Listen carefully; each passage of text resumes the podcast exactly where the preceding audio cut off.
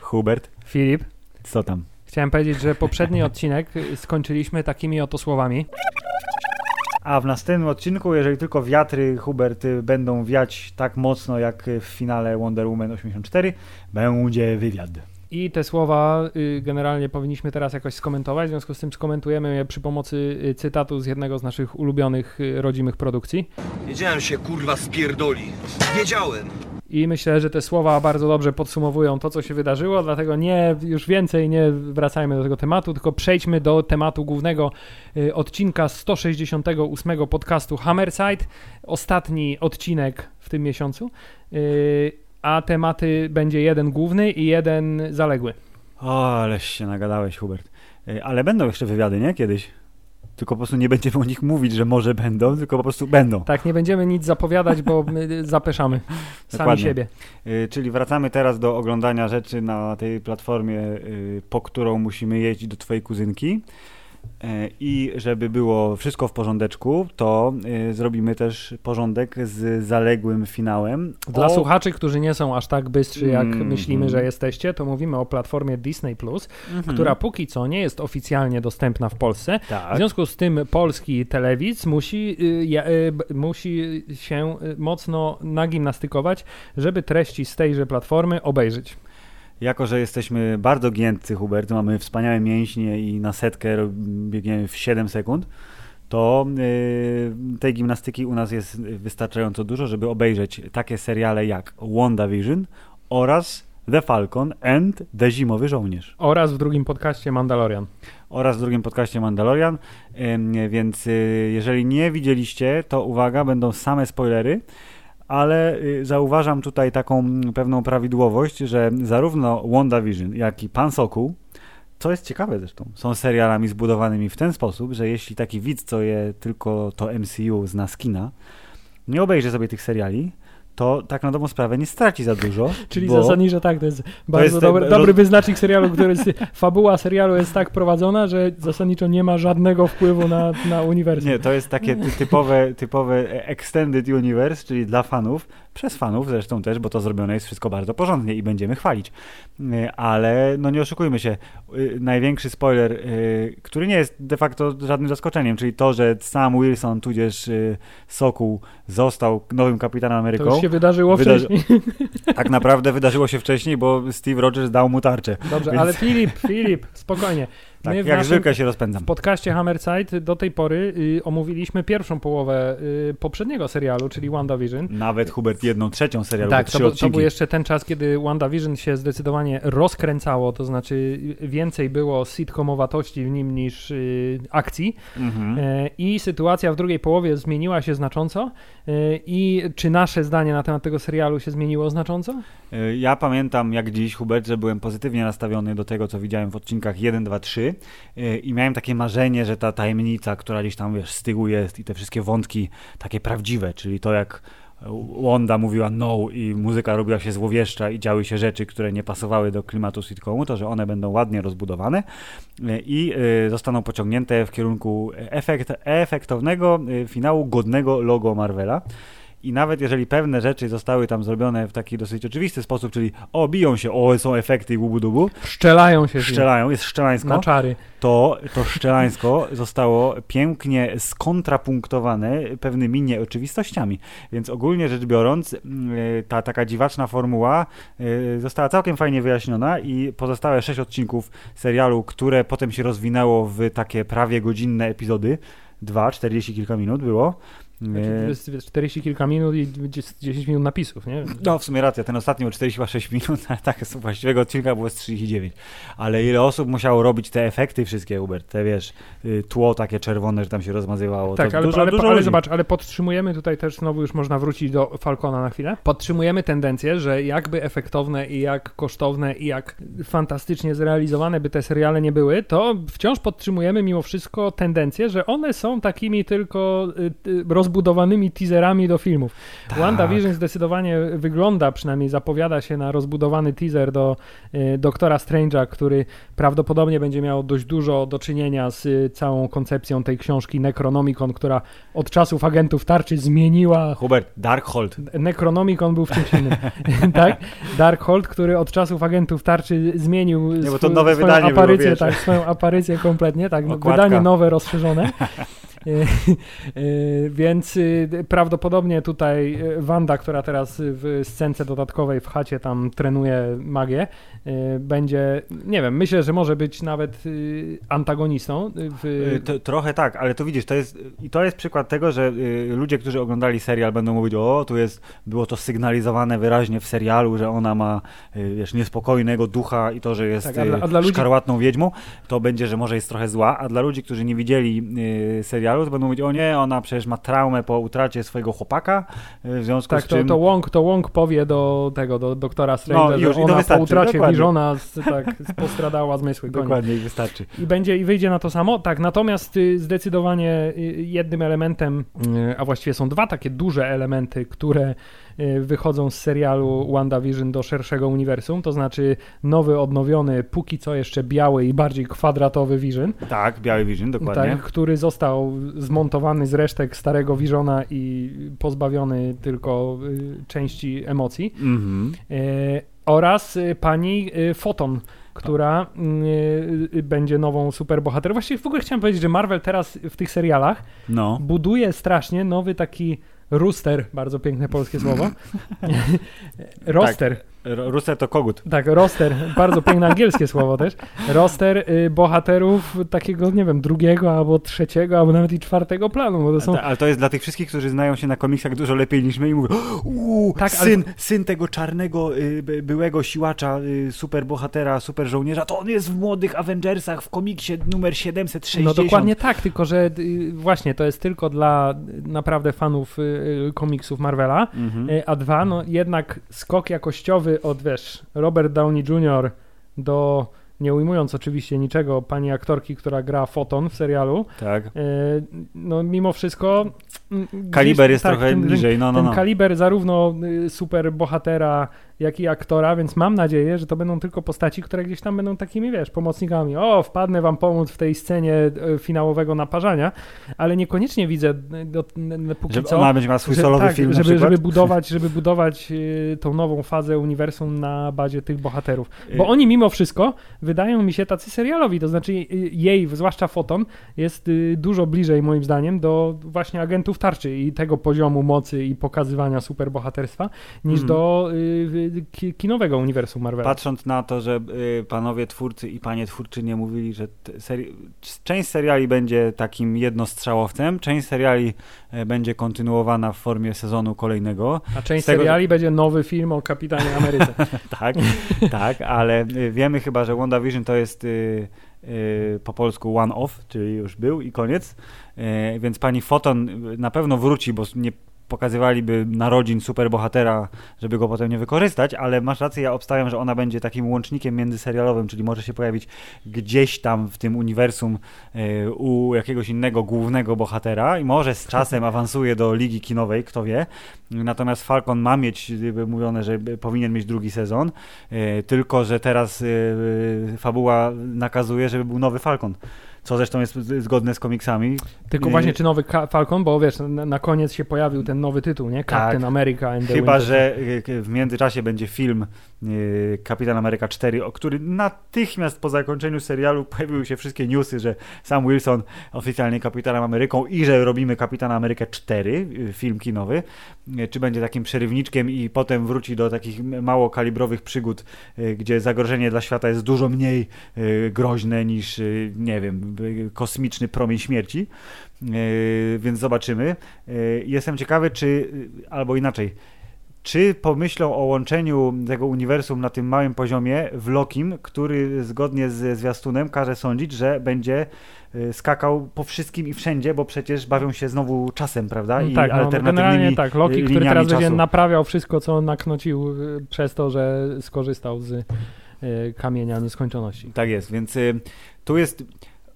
wrota, Hubert, kreacji są otwarte bardzo szeroko i tu teraz widzę, że będzie, jeżeli nie w całości, to w dużej części realizowane to, co obiecali nam dawno temu, czyli to wszystko jest połączone, te seriale i te filmy to jest jedno, to nie było jedno, teraz dopiero jest jedno.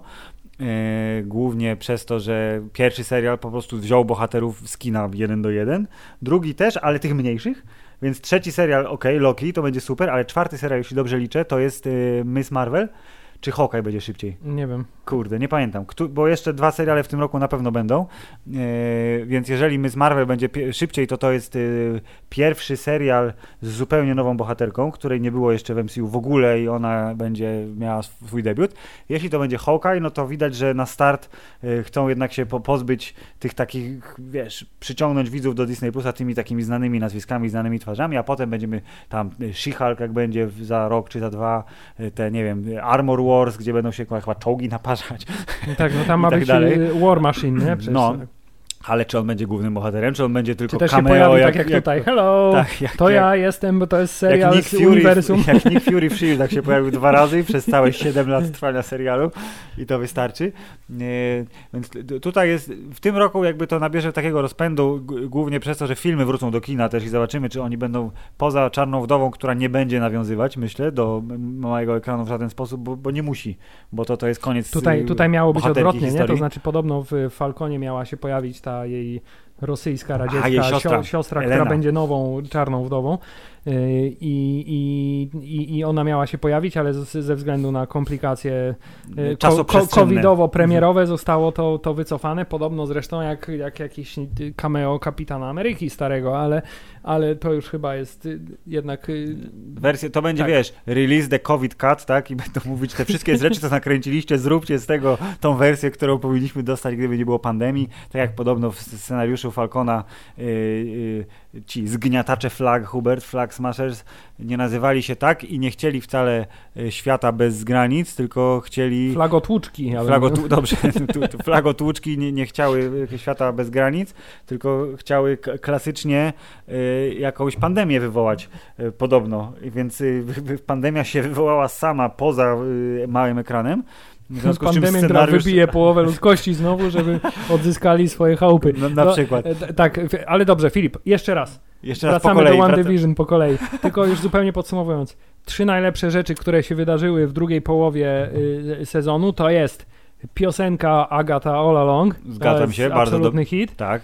W ogóle postać fajnie poprowadzona. Mam nadzieję, że jakby tak, jakimś cudem przytomnie jeszcze powróci, tak. Nie zabili antagonisty. Tak. Została tylko uwięziona w swoim własnym świecie przez Wandę. Więc super, bo ma szansę wrócić. Druga rzecz, tak.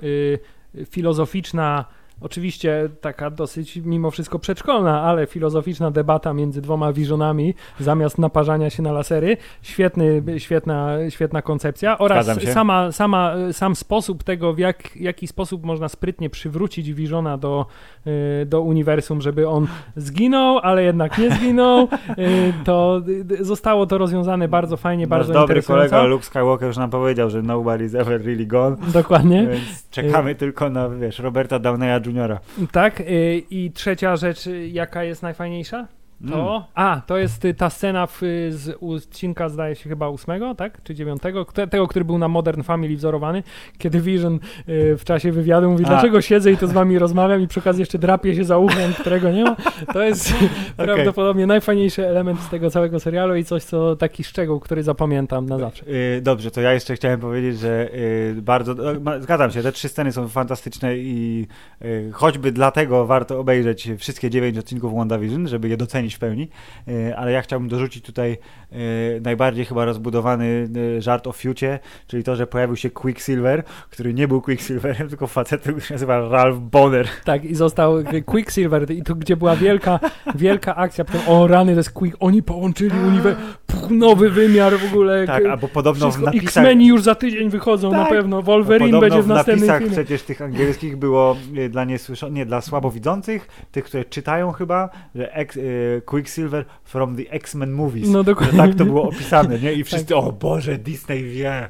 I wszystko zostało to sprowadzone do jednego wielkiego dick joke'a, co z jednej strony jest takim fajnym psztyczkiem w nos ze strony Marvela, z drugiej strony jest ciągle mimo wszystko szansa, że to się na tym nie skończy. Nie, to się na pewno się na tym nie skończy, głównie choćby z tego powodu, że pan Kevin Feige sam powiedział, że tak, mutanci są już w domu, ale że jeszcze dużo czasu zajmie, zanim pojawią się w uniwersum, więc jakby on już potwierdził to, że chcą w jakiś sposób iść w tą stronę, a trochę obok, ale to jest, powiedzmy, że dla wielu fanów tego samego kalibru zmiana, czyli to, że film o Fantastycznej Czwórce został oficjalnie zapowiedziany, że będą go robić. Tak, ale to nie są X-Meni, ale to jest jeszcze to trzecie uniwersum, to najmniejsze, najgorsze. To, które do tej pory się nigdy nie udało, jeśli im się to uda, to będzie prawdopodobnie największy fikołek, tak, jaki Marvel. I dlatego przecież wszyscy myśleli, że ten astrofizyk, o którym mówi pani Foton, to będzie Reed Richards. I to nie będzie tylko Reed Richards, tylko że to będzie John Krasiński, który został na którymś plakacie tam bardzo pięknie przerobiony na Reeda Richardsa, dokładnie. I muszę przyznać, że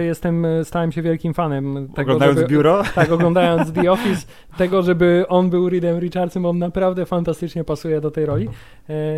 Ale tak, wielkie oczekiwania, że mój Boże, mój kolega astrofizyk, to na pewno będzie Reed Richards, tak. Zapowiedź filmu Fantastyczna Czwórka i jeszcze oczywiście za wszystkim stoi Mephisto. Tak, Doty jest Mephisto. Tak, generalnie Marvel pierwszym serialem i drugim serialem zasadniczo też trochę nauczył nas, widzów, żeby jednak mimo wszystko ostudzać zapędy. Tak, i, rzeczy, które ogłaszają, to tak, nie znaczy, że to jest to, na co liczysz. Tak, nie? I że nie każdy serial MCU i nie każda rzecz, którą oni teraz wydadzą, to będzie Endgame, gdzie się pojawiają wszyscy zawsze i są najbardziej spektakularne sceny ever.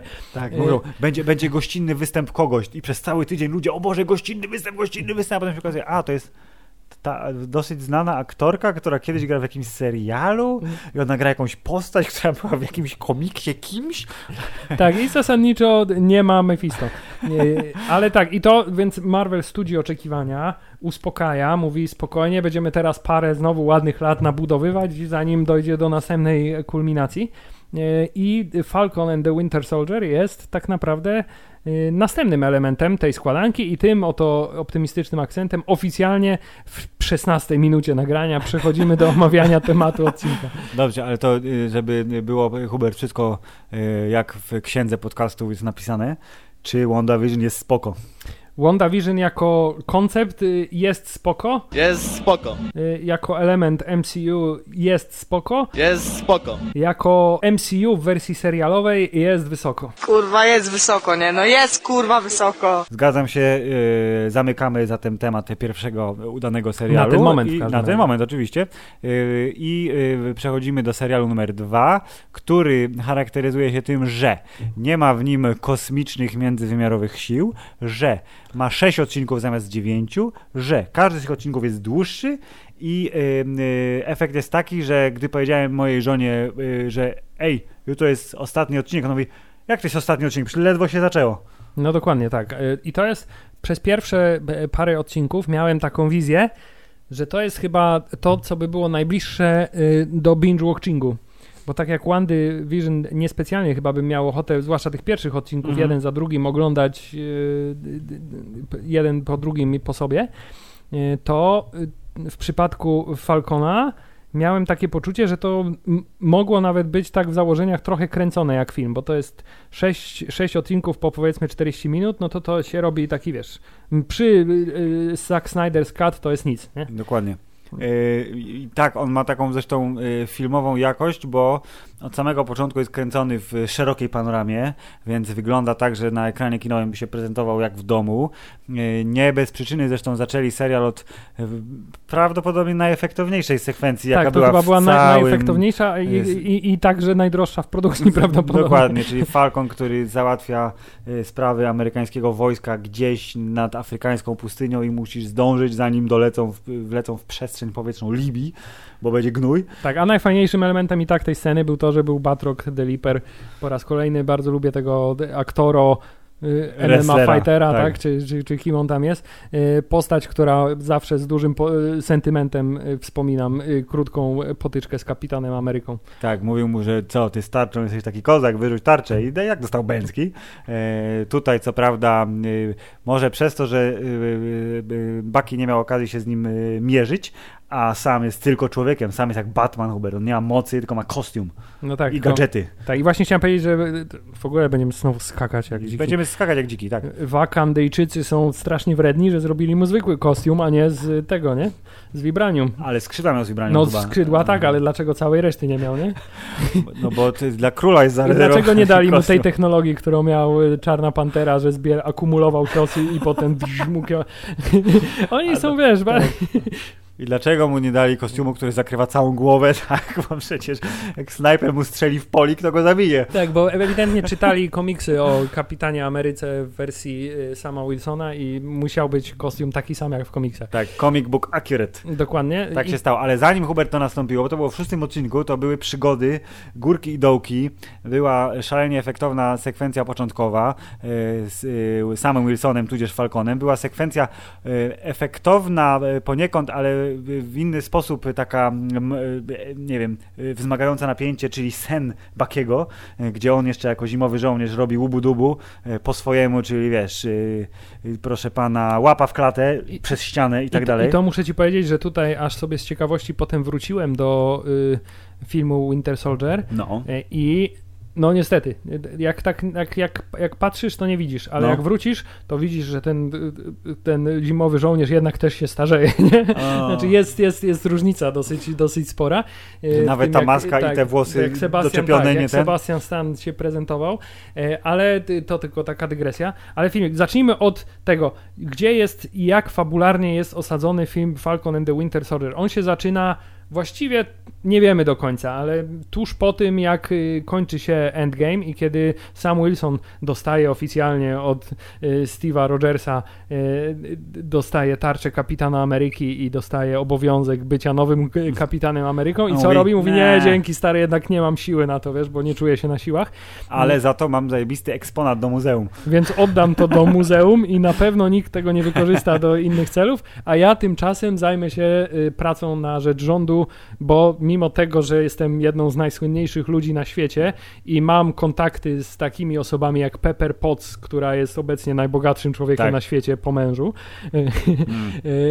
i mogę mieć nieskończone fundusze, to jednak wolę pracować jako najemnik dla rządu. Dostawać żołd i narażać życie za jakieś niecne, wiesz, militarne sprawki. Tak, i cała oś fabularna jest dosyć.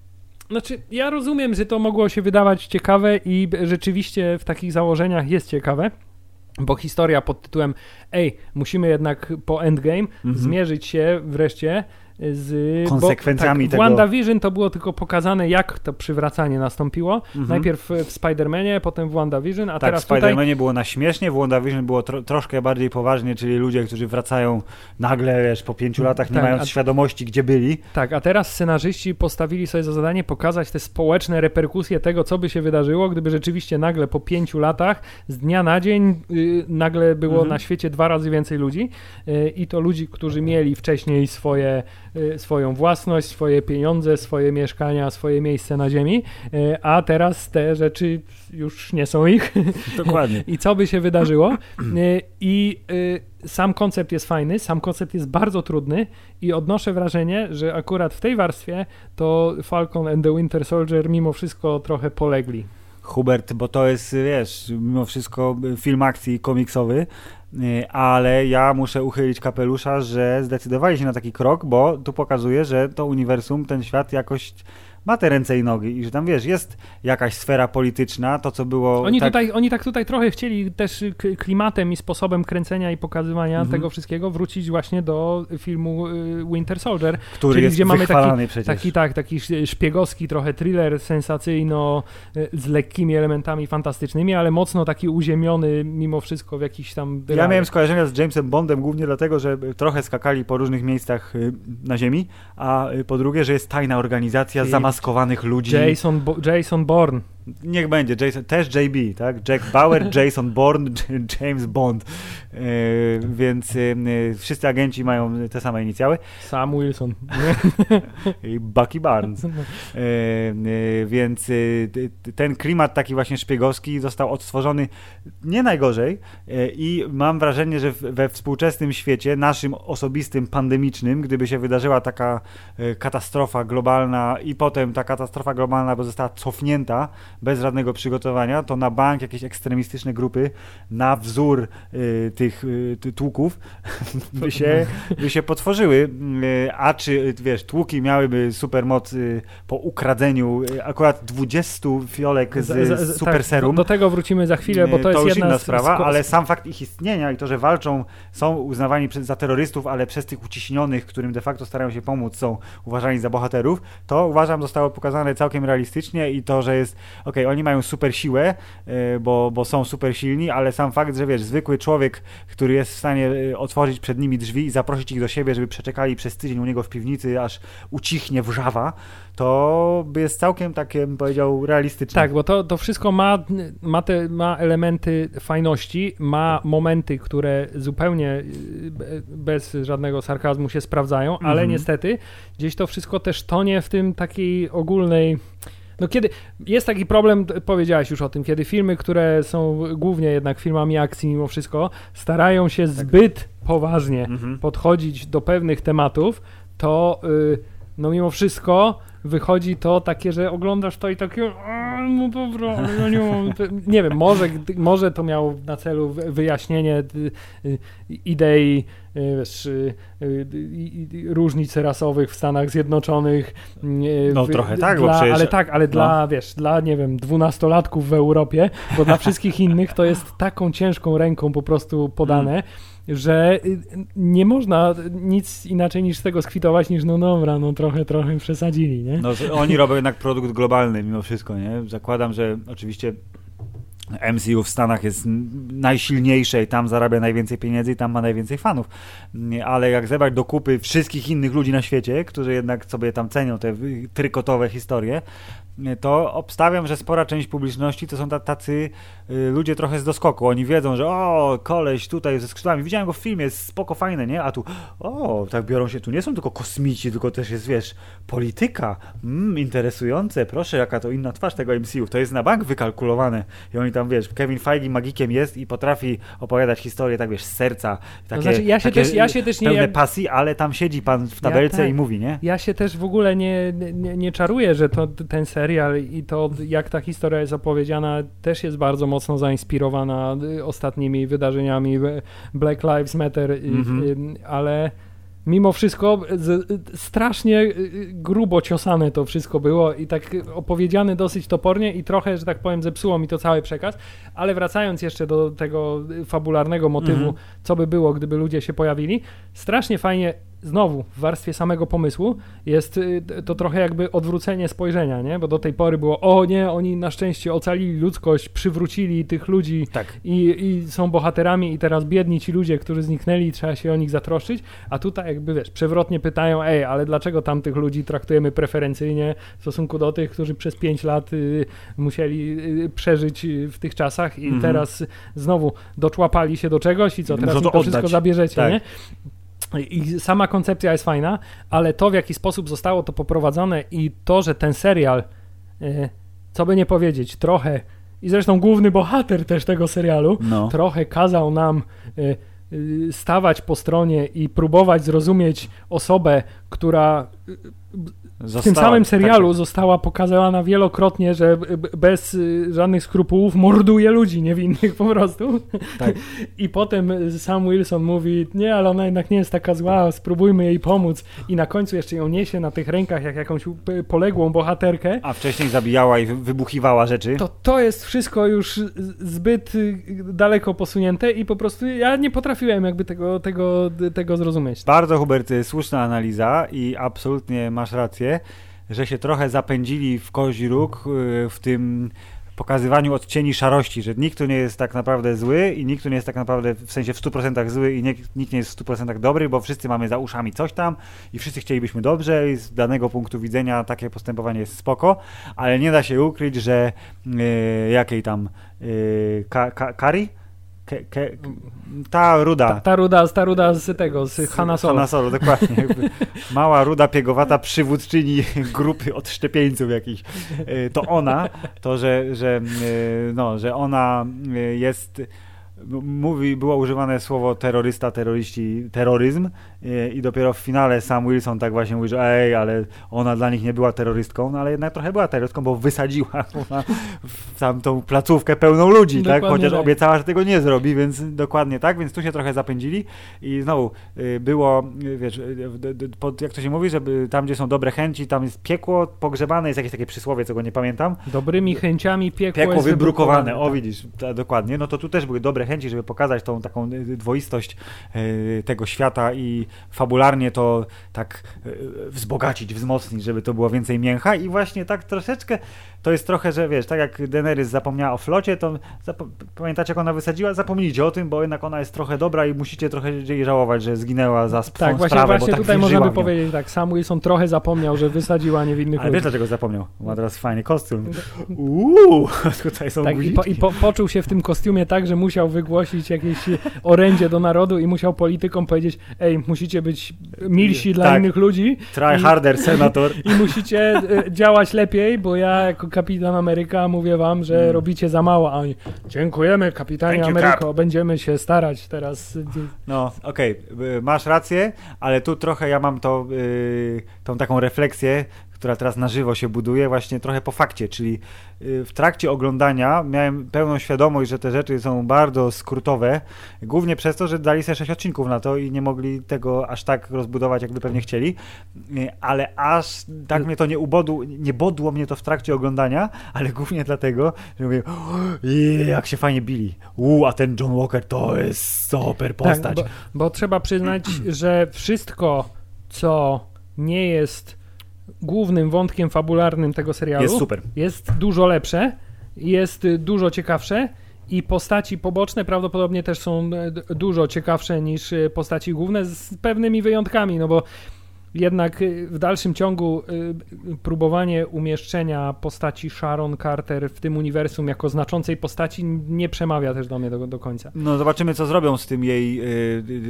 no nie powiem, że przejściem na ciemną stronę mocy, ale ewidentnie działa w szarej strefie teraz. No tak, tylko że to po raz kolejny jest, wiesz, jest przeciwnik takiego jakby drugiego, trzeciego sortu, wiesz, to jest ona gdzieś tam w porównaniu, no powiedzmy, że jeśli miałbym ją porównać do jakiegoś bad guy'a, jeśli chodzi o wpływy i sposób działania i zorganizowanie, to bym ją najbardziej mógł porównać do tej pory z Marvelowych rzeczy do Wilsona Fiska. Przy czym Fisk, jak Vincent D'Onofrio jako Wilson Fisk, zjada ją po prostu na śniadanie, nie? Dosłownie. On ma prezencję i to jest zresztą razem z tym omletem, psychopatem, który tam codziennie robi, to zjada ją na... Jest wielkim, silnym psychopatą, ona jest manipulatorką, ale przez to, że ona nie miała aż tak dużej roli do tej pory w filmach. Była, to jest siostrzenica Peggy, Steve ją kocha. I starczy, nie? Nie? I ona musi być dobra. I to, że teraz ciocia Peggy się przewraca w grobie, tu jest potencjał jakiś. W sensie, nie znaczy to, że wiesz, dziecko czyjeś ewidentnie zawsze będzie dobre i będzie służyło, wiesz, dla lepszej sprawy. Ona służy dla siebie teraz, tak? Ona jest swoją własną szefową, ona ma swój światek, półświatek, jest power brokerem, i ma, wiesz, dostęp teraz do technologii, bo rząd chciał jej zadośćuczynić i powiedział, wróć do nas, zostałaś ułaskawiona i hejże, a ona teraz będzie knuć. To chciałem powiedzieć, że to jest następna rzecz, którą skopał Sam Wilson, bo to on powiedział, dobra, pamiętam o tym, co ci obiecałem, to przywrócę ci wszystko.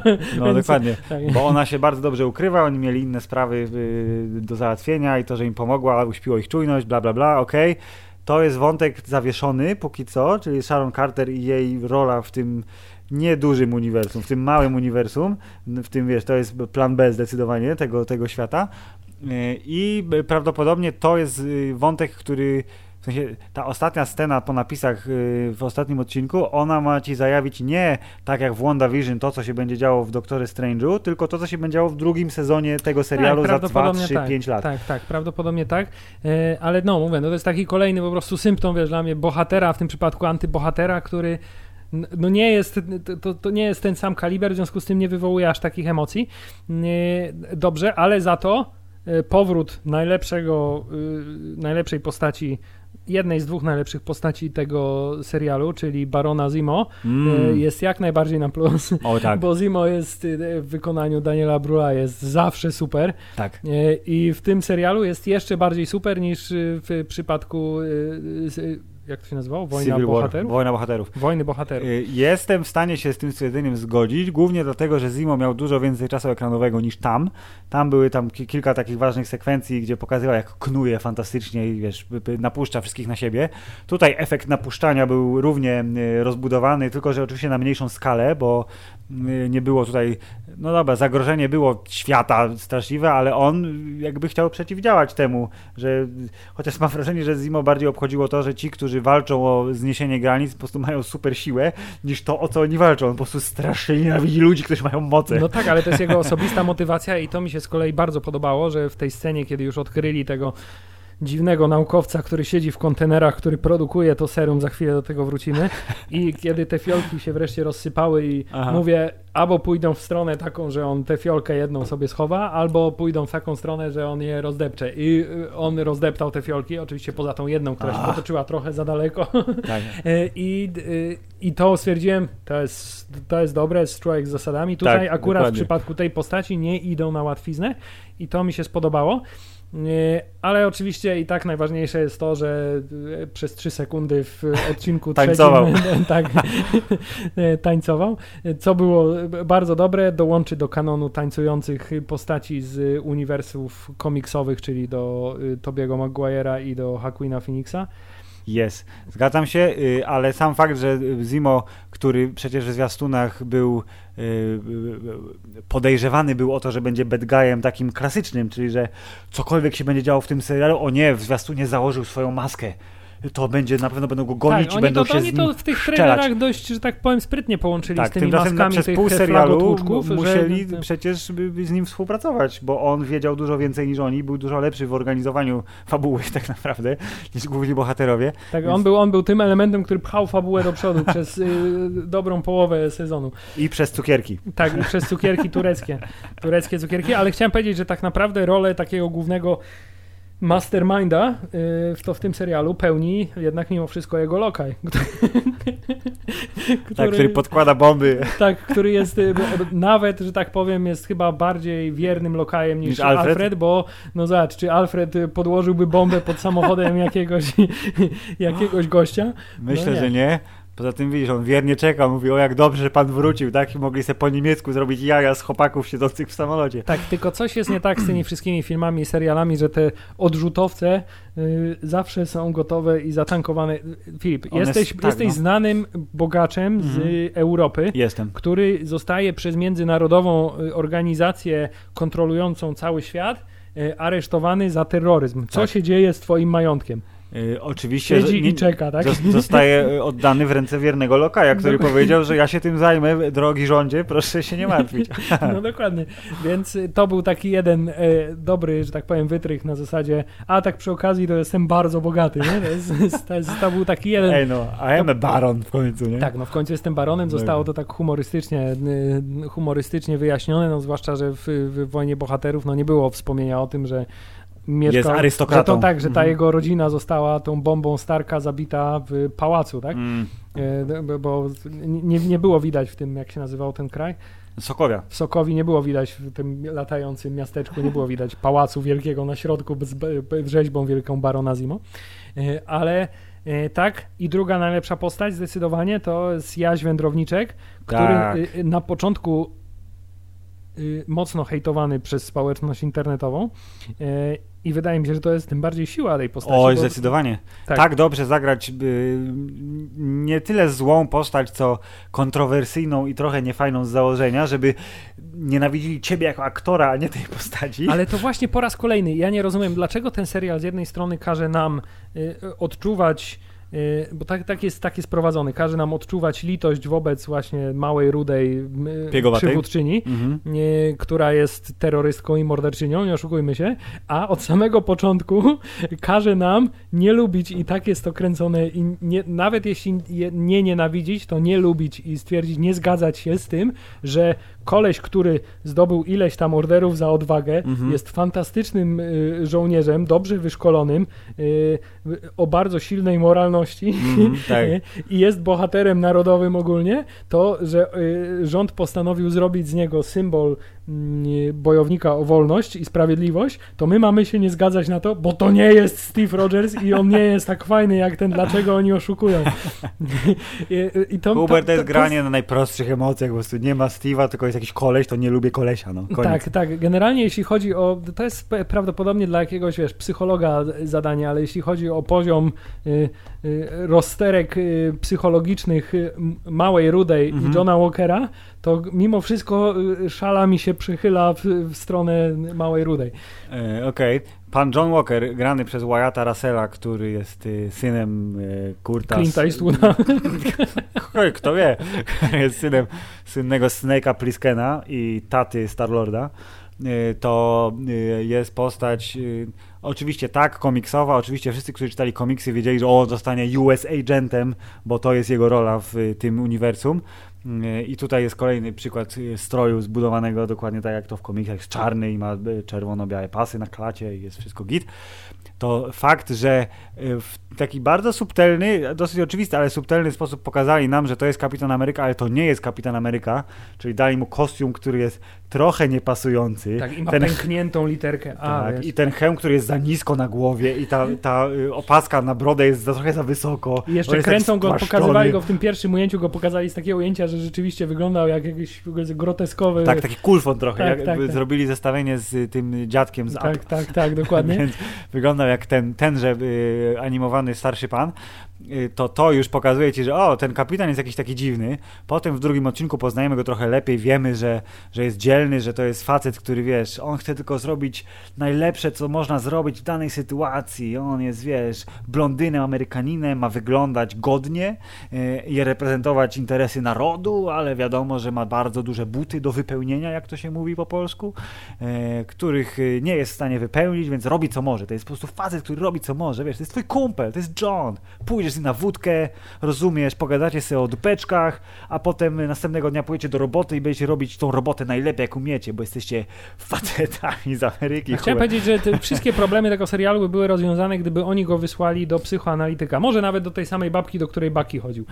Może tak, ale... Gdyby on po tym drugim odcinku poszedł powiedział, ale ja myślę, że on... ja mam taki problem, bo ja czuję dużą presję i boję się, że mogę psychicznie nie wytrzymać piętna bycia kapitanem Ameryką i jak ty byś mi poradziła? Tak, ja myślę, że on miał tę sesję gdzieś za kulisami w domyśle, bo musiał mieć, bo przecież w Afganistanie, jak się dowiedzieliśmy, ta rzecz, która zaowocowała medalem honoru, to nie była wcale taka super rzecz, ale dali mu ten medal, bo wiesz, inaczej nie mogli zrobić. To ja obstałem, że on miał tam pomoc tą psychologiczną, ale po prostu w jego głowie było za dużo, rozumiesz, bałaganu i se nie poradził.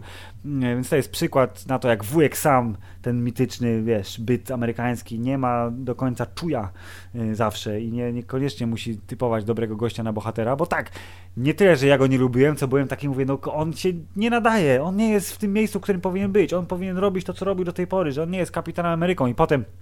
Kiedy były te sceny takie po śmierci kumpla, kiedy Limar, ksywa Battlestar, został bezceremonialnie też zresztą zabity przez małą rudą, to, że co prawda skłamał rodzicom Limara, ale tak miałem wrażenie, że szczerze, on jest zwykły chłopak ze złamaną ręką, tak, jestem teraz, chcę wam tu pokazać, że wasz syn był dla mnie najlepszym ziomem i ja starałem się mu pomóc, on mi pomagał tak samo jak ja jemu i w ogóle ja wam będę pomagał i w ogóle pomagajmy sobie i pomoc, to ja mu tak uwierzyłem. Oczywiście to było ewidentnym przykładem ukrycia własnych grzeszków, ale to była postać z krwi i kości. Tak, ale z drugiej strony to było takie ludzkie na zasadzie, ej, ale dorwałeś tego, co go zabił, tak, dorwałem go, już możecie, nie musicie się już tym martwić, zasadniczo. Więc to było ludzkie i to bardzo, że tak powiem, dobrze wróciło na koniec, bo to jest chyba jedyna postać w tym serialu, która na koniec nie do końca wiemy, w którą stronę pójdzie. Znaczy... Nie do końca wiem, tak, w sensie on jest taki na granicy, nie jest zły, ale nie jest też dobry i teraz będzie działał też w szarej strefie, bo go ta hrabina go zwerbowała i jest US agentem, który będzie działał tam, gdzie, wiesz, ręka amerykańskiego prawa oficjalnie nie może działać, tak. A że wziął przytomnie serum po tej jednej rozmowie, kiedy mówi, ej, a ty wziąłbyś serum?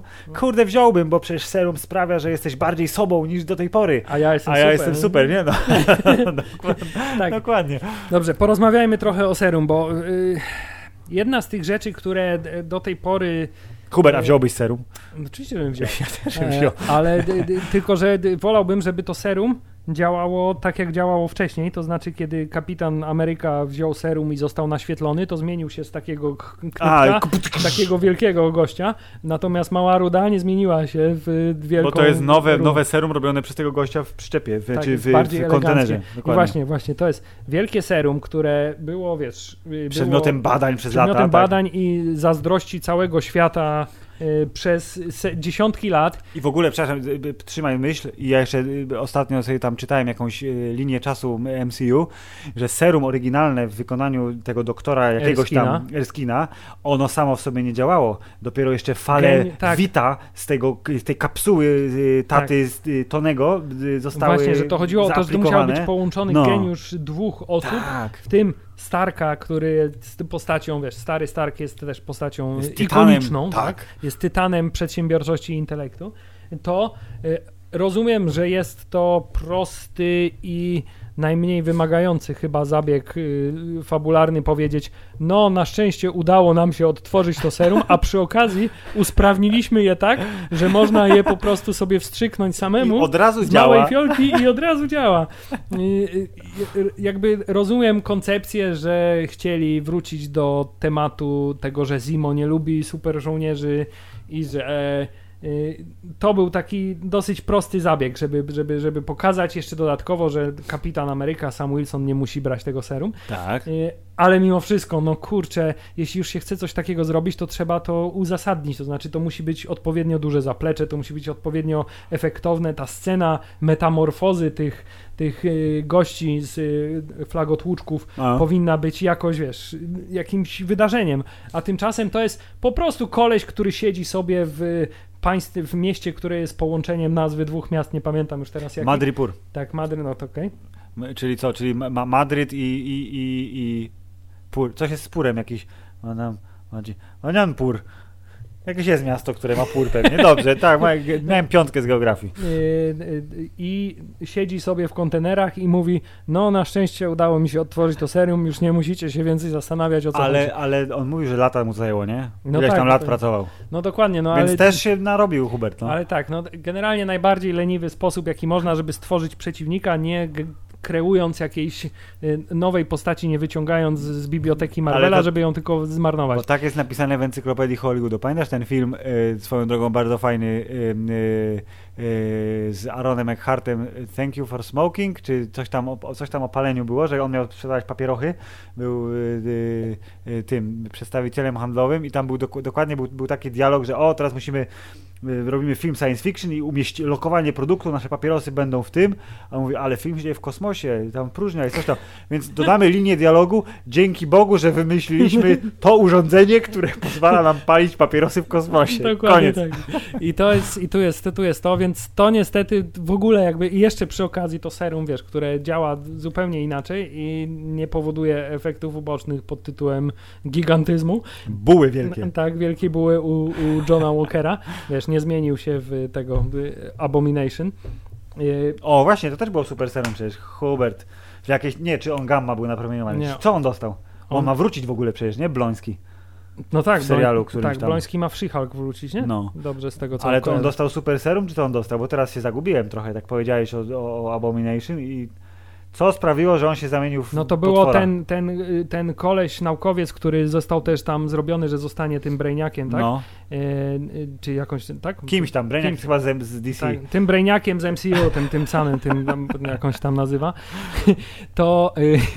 To on z tej próbki krwi od Bannera zrobił serum. Okej, czyli było inne serum. Tak, na bazie tego promieniowania gamma. Zielone serum.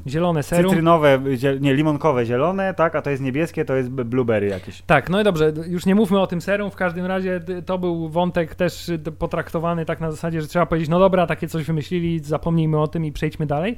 Ale Filip, to co najlepsze w tym serialu, to jest to, co się toczy na poboczu, czyli to, co do tej pory też zawsze się sprawdzało, czyli relacja między Samem a Buckym, bo ona została pokazana bardzo fajnie, czasami zabawnie, czasami wzruszająco, bardzo dużo, bardzo bratersko przede wszystkim. I w tym aspekcie tutaj najmniej można zarzucić temu serialowi. Absolutnie się zgadzam i te przekomarzanki, które zresztą widzieliśmy wcześniej w małych dawkach w kinie, teraz wróciły, czy to jako echo sceny, ej, przesuniesz fotel, nie, zabawne, doceniam, spoko, to, że oni się tak trochę nie lubią, ale się bardzo lubią, trochę się, wiesz, rywalizują ze sobą, bo ten ma super ramię i ma super serum, więc jest super silny, ale ten ma super kostium i ma super skrzydła, więc super lata, więc wszyscy są super, każdy ma swoją niszę super bohaterstwa i że tak, to jest taki buddy cop comedy, tylko że w wykonaniu super bohaterów, niedobrani, ale dobrani i to wszystko bardzo fajnie wyszło, a te wzruszające takie bardziej, czy tam emocjonalne momenty, czyli wymuszona sesja u pani terapeutki, to chyba w drugim odcinku było serialu, która właśnie pokazała ten taki moment, taki wiesz, nagiej prawdy, że ten Bucky, on jest ciągle, nikt go nie przytulił tak długo po prostu, stracił najlepszego kumpla, ma 100 lat. To teraz pomyśl, jak się musi czuć Maryla Rodowicz, którą też tak jak u Intersongela rozmrażają raz do roku tylko. A teraz jej nie rozmrozili, bo nie było. No, dokładnie. O, przerąbane. Może zażyje też super serum Hubert i pokaże, na co ją stać. To wszystko tak bardzo fajnie działało i dodatek w postaci Zemo, który ich tak, wiesz, na paluchach ich postawił. Byli ciągle... Podkurwiał. Dokładnie. Podkurwił ich dokumentnie i bardzo skutecznie zresztą. I dzięki temu stworzyli trio, którego się chyba nie spodziewali widzowie przed premierą serialu. Bardzo zresztą słuszne. I fakt, że Zemo również nie został po raz drugi zresztą zabity. W pierwszej części, prawie, w sensie w pierwszej części, czyli w Wojnie Bohaterów prawie został zabity, ale powstrzymany przez Czarną Panterę, bo chciał się zabić, jeśli dobrze pamiętam. Tak. Teraz został zawieziony do jedynego więzienia na ziemi, które jest umieszczone hen daleko na oceanie. Co też swoją drogą, przepraszam, ja się będę dzisiaj czepiał wszystkiego w tym serialu, bo teraz mnie naszła taka ochota, żeby wszystkiego się czepiać. Dlaczego ci Wakandyjczycy, a konkretnie Wakandyjki. Dora Milaje, które generalnie nie poczuwają się do tego, żeby respektować jakiekolwiek prawo międzynarodowe, tak, bo... tylko sobie udają się gdzie chcą, tłuką kogo chcą i generalnie zabierają domu, kogo chcą, to dlaczego oni nie zabrali go do więzienia w Wakandzie, gdzie mogliby go pilnować, bo przecież nie ufają całemu światu, bo nawet ich poplecznik Biały Wilk go uwolnił, tylko zabierają go znowu na tę tratwę, czy jak to się tam nazywa, gdzie siedzi Bloński i gdzie siedzą wszyscy, tylko po to, żeby w następnym sezonie albo w innym serialu mógł ktoś go stamtąd uwolnić i dołączyć na przykład do ekipy razem z Johnem Walkerem i tą Czarną Wdową nową. Hubert, właśnie wytłumaczyłeś dlaczego, bo tak się stanie. Tak, przy czym, że to jest tak po raz kolejny tak zupełnie bez sensu i taki dziwaczny konstrukt, że trochę boli. Ale tu chodziło o to, że pojawiły się Wakandyki, jest motyw muzyczny z Czarnej Pantery i one się biją, jak wibrańskie te lance. Tak, i one są groźne i niezależne. Rozumiem. Wszystko to rozumiem, ale mimo wszystko albo ja się starzeję, albo mimo wszystko ten serial zaczynasz akurat... takie dostrzegać elementy, które kiedyś... A dobra, nie, rozumiem, to skrót. Są te elementy, które ja zawsze dostrzegałem, ale albo one mi teraz zaczęły dużo bardziej przeszkadzać, albo mimo wszystko oni trochę stracili wyczucie i one są już naprawdę zbyt albo grubym. Hubert, w oryginale w lepszym świecie to nie byłaby platforma streamingowa, tylko to byłby film, oglądałbyś to w IMAXie, mózg by ci się zlasował od głośności i byś był po prostu zindoktrynowany. Nie zauważył. Nie wykluczam tego, ale obawiam się, że może to być jednak mimo wszystko, ja teraz stanę się takim trochę, wiesz, złym wróżycielem. O nie, bo jak skończymy 40, to ten podcast zamieni się po prostu w podcast dwóch starych tetryków. Będziemy narzekać na wszystkie filmy, które będziemy oglądać. Ale zastanawiam się, czy to jednak nie jest mimo wszystko taki trochę znak tego, że oni się trochę zaczynają już gubić, w sensie, że to już opus magnum powstało i teraz to jest taka, wiesz, druga fala nie najsilniejsza. Ale dobrze, Filip, jeśli chodzi o relacje, to tylko jeden jeszcze też mogę mieć zarzut. To znaczy, mimo wszystko ja bym chciał, żeby w tym serialu było tak samo jak w tytule, czyli to było The Falcon and The Winter Soldier, a nie The Falcon, The Falcon, The Falcon, The Falcon, The Falcon and The Winter Soldier is also somewhere there. Bo że trochę ci zabrakło, było za mało Bucky'ego. Mimo wszystko Bucky...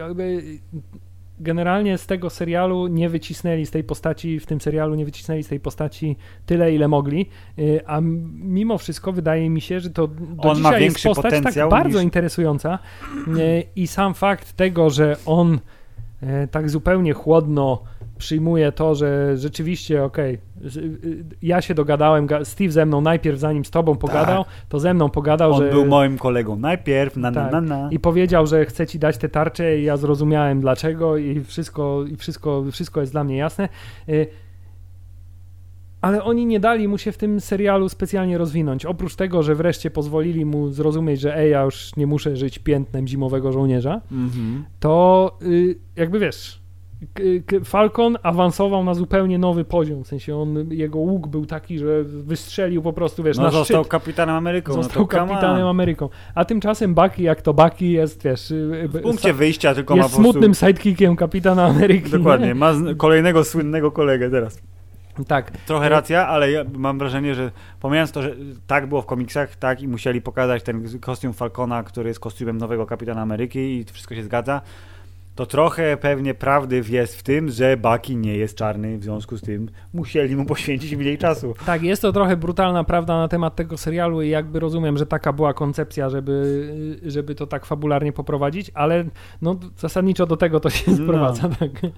Ale Hubert, ja się bawiłem bardzo dobrze. Natomiast zastanawiam się, dlaczego jeszcze przynajmniej mam poczucie, że to wróci w mało spodziewanym momencie. To czyli? Nie wykorzystali tego motywu, bo teraz się prosiło. To był taki ten, jak to się nazywa? Chekhov's gun. No. Czyli to, że a wiedziałeś, że tę twoją rękę można odpiąć? Nie, nie wiedziałem. Ale co się okazuje? Że prawdopodobnie teraz już Zimo wie, że można. W związku z tym w następnym sezonie, kiedy on będzie w tej drużynie, która będzie przeciwko prawdopodobnie... Tak, to on mu odepnie rękę i mu kradnie. Tak, to będzie miał i sprzeda temu Rocketowi, tak? Tak. No widzisz, może tak być, Hubert, ale mam nadzieję, że Bucky w międzyczasie dostanie opcję na wykonanie jakiegoś solidnie heroicznego czynu i piekielnie efektownego. Tak, ale dobrze, ja wiem, do czego ty dążysz i ja teraz też będę dążył do tego samego, czyli do podsumowania.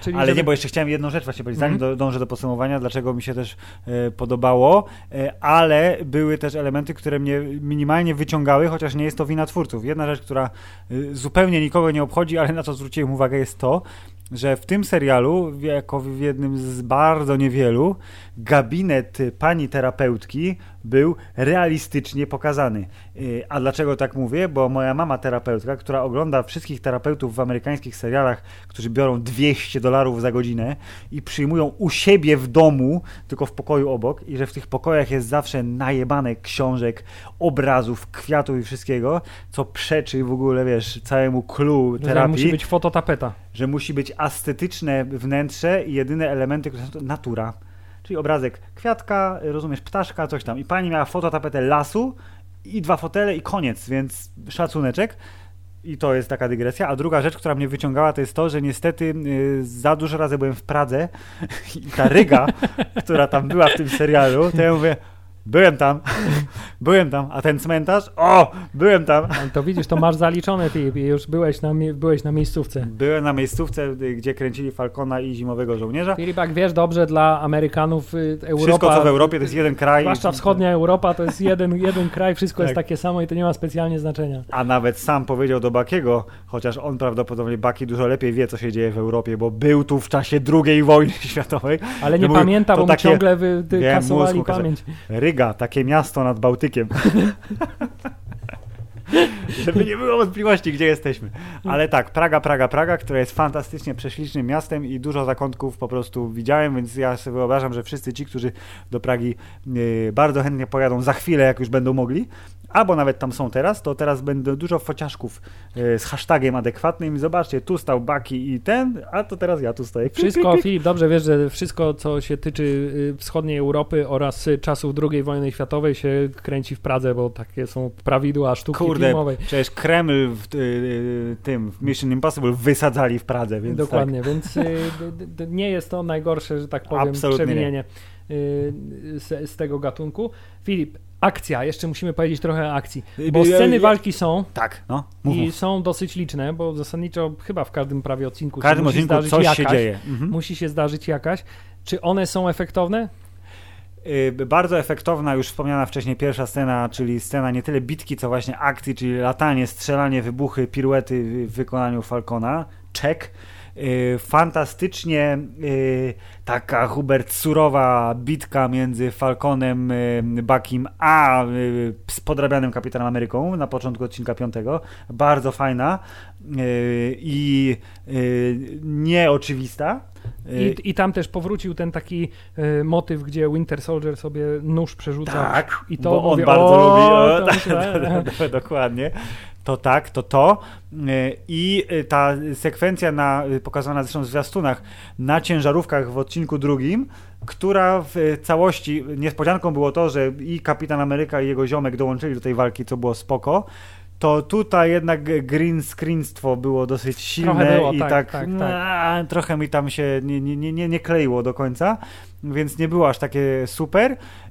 I Sharon Carter całkiem nieźle sobie poradziła z tymi ziomkami wśród kontenerów. To było takie, nie było aż takie ekstra, ale jako że chłopaki poszli gadać, to kobieta musiała robić robotę i tymi swoimi tam pałami i kradzeniem pistoletów i tak dalej, nawet sobie poradziła. To było całkiem nieźle, więc dla mnie 3 sekwencje spoko.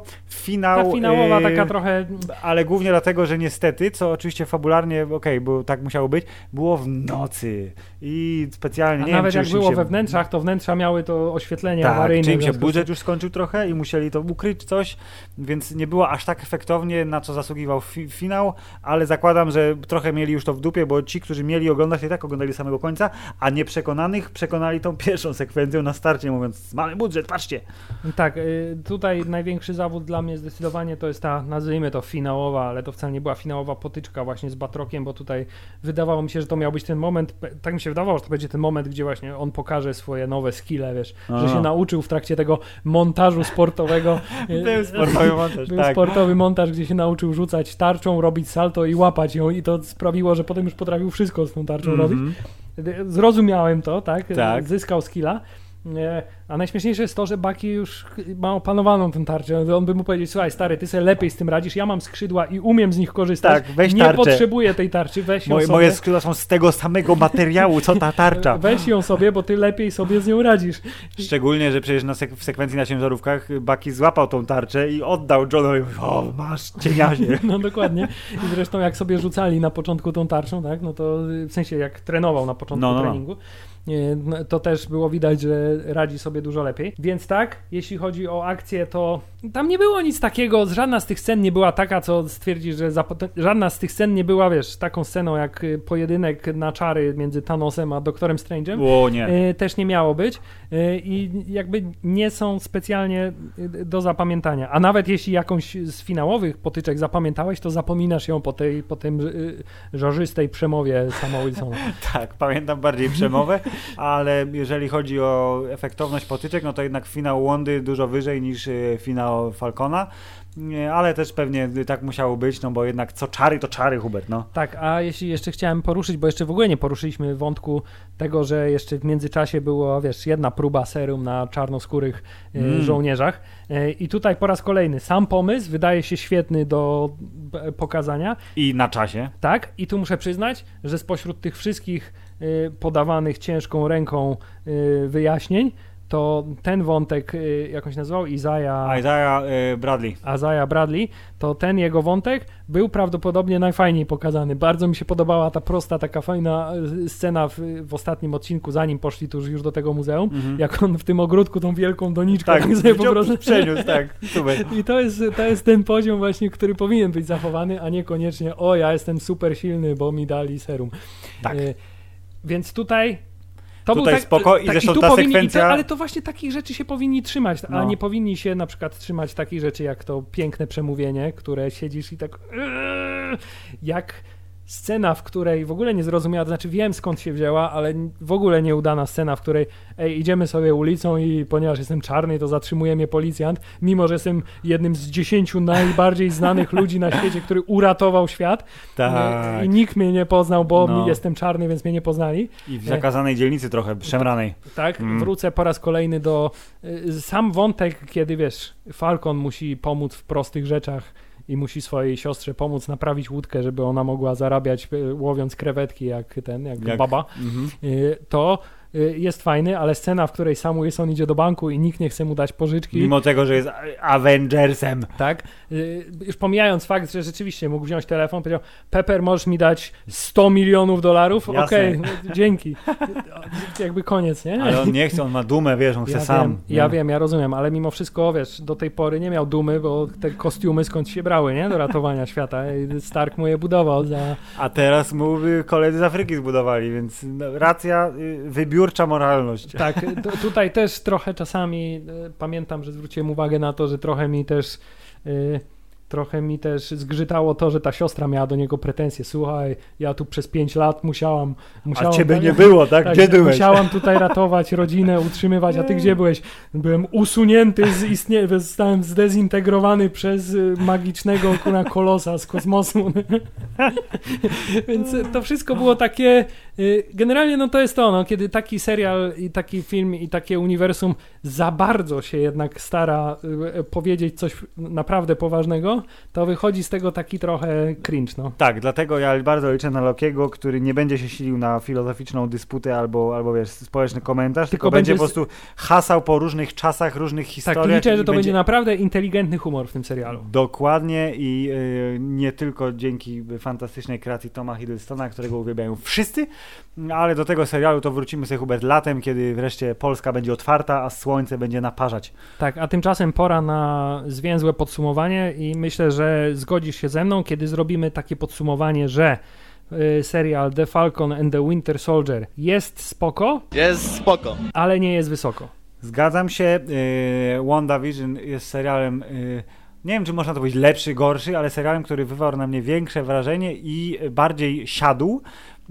Tutaj nie mogli w zasadzie zrobić dużo więcej, mając do dyspozycji 6 odcinków i taki jakby kaliber opowieści. Ja myślę, że gdyby zrobili mniej, by było lepiej. Może gdyby zrobili mniej, byłoby lepiej, a może to w ogóle powinien być film, ale wiadomo, Disney Plus musiał mieć co sprzedać, a jak sprzedadzą film, to Hubert nie będą mieli nowych widzów przez kolejne 6 tygodni, więc tutaj biznes nie kłamie, ale podoba mi się ten kierunek, w jakim MCU się teraz rozwija.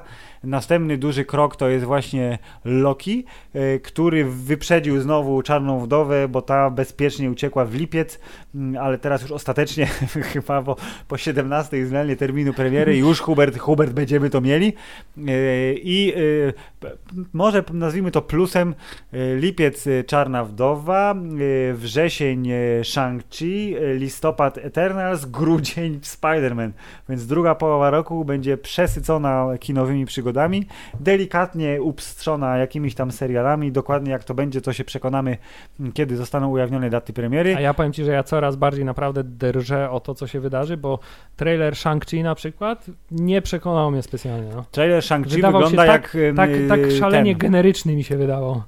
Jak mu tam? Zamek latających noży, jak się nazywają te filmy wszystkie? Tak, ale tam była ta jedna scena, gdzie był ten przyczajony tygrys, ukryty smok i tak dalej, ale to była tylko jedna scena, natomiast te wszystkie sceny, które się toczyły w metrze, to w autobusie... To jest Iron Fist z większym budżetem. Tak, i z rzeczywiście azjatyckim aktorem. Tak, który rzeczywiście umie się naparzać i tam jest w ogóle taka scena, a propos, wszyscy lubią noże w MCU, tam jest taka scena, gdzie on łapie nóż i coś tam z nim robi i ludzie go pytali, tego Simu Liu, czyli aktora w komentarzach, czy to jest prawda, on powiedział tak, 170 ujęć, ale zrobiłem to. Więc, no, a jako, że on umie się naparzać, umie w karate, Hubert, to liczę na to, że zwiastunem, bo to tak naprawdę był teaser, chociaż był bogaty i tłusty, że to będzie fajne, ale zupełnie szczerze ten taki dalekowschodni, azjatycki odłam MCU mnie tak jakoś nie kręci specjalnie. W sensie, ale on jest robiony dla tego rynku, który ma parę miliardów ludzi. Tak, oni się będą cieszyć, na zdrowie, cieszcie się, ale jakby też... Trochę się zastanawiam nad tymi Eternalsami, o których wiemy na razie nic, poza tym, że w zwiastunie będzie, że Chloe Zhao ma Oscara, więc jest reżyserką oscarową. Właśnie chciałem powiedzieć, że teraz już jestem przekonany, że ten film będzie pierwszą poważną klapą MCU, bo jeśli ktoś dostaje Oscara, a następnie robi jakiś film blockbusterowy, to ten film jest zawsze porażką. A niestety wiemy, że tam będzie dużo znanych osób i będzie mnóstwo bohaterów i mam wrażenie, że jak film opiera się na 10 względnie wysokokalibrowych aktorach i nie ma głównego bohatera takiego jasno określonego, a przynajmniej nie wiemy, żeby był w tym momencie, to tu będzie takie dobra, czy będzie nowy zwiastun Spider-Mana przed tym filmem? Trzeba będzie wrócić do Spider-Mana, bo in Spider-Man we trust i w nim nasza będzie nadzieja. Będzie dobrze, dokładnie. Ale póki co ja jestem tak na takim, Hubert, na trajektorii lekko wznoszącej, jestem zbudowany, mój głód MCU został póki co całkiem nieźle zaspokojony i mam nadzieję, że już za chwilę pójdziemy sobie do kina na jakiś film, może na tą Godzillę nieszczęsną. Może opowiemy o niej w podcaście. Kto wie, ale zapowiedziałem obrazkiem, że będziemy robić 2 najbliższe odcinki nie o Godzilli i nie o MCU. Jeden będzie dotyczył tego, co się wydarzyło w świecie filmowym przed chwilą i jest super ważne. Chciałem powiedzieć, że jeśli pójdziemy na Godzillę i uznamy, że jest to na tyle ważne, żeby zrobić z tego odcinek, to wykonamy jakiś fikołek, żeby te twoje obrazki uzasadnić. Niech będzie. Tak, ale obrazki póki co mówią, że o nagrodach filmowych opowiemy w następnym odcinku i będą to takie tam Oscary i nasze... Zwłaszcza ten trzeci obrazek przecież jest bardzo prosto, nie? On jest najprostszy, bo Netflix wykorzystuje te 3 ikonki pisząc o tym serialu, czyli Miłość, Śmierci, Roboty. Tak, ale bardzo chciałem powiedzieć, że bardzo prosto go przerobić na film o Godzilli, bo przecież roboty, czek, tak. Miłość, wiesz, Donkey Kong kocha tam tę dziewczynkę, czek. I śmierć. Dużo śmierci. Dużo ludzi umiera. Naprawdę, jakby co, więc miejcie się na baczności, zobaczymy, co z tego wyjdzie, ale żeby nie było, Miłość, Śmierci, Roboty też nas interesuje, bo jesteśmy, Hubert, popkulturowymi zboczuchami. A póki to dziękujemy za uwagę i życzymy Państwu otwarcia fryzjerów w całym kraju. Do zobaczenia, usłyszenia, bo się nie widzimy. Koniec.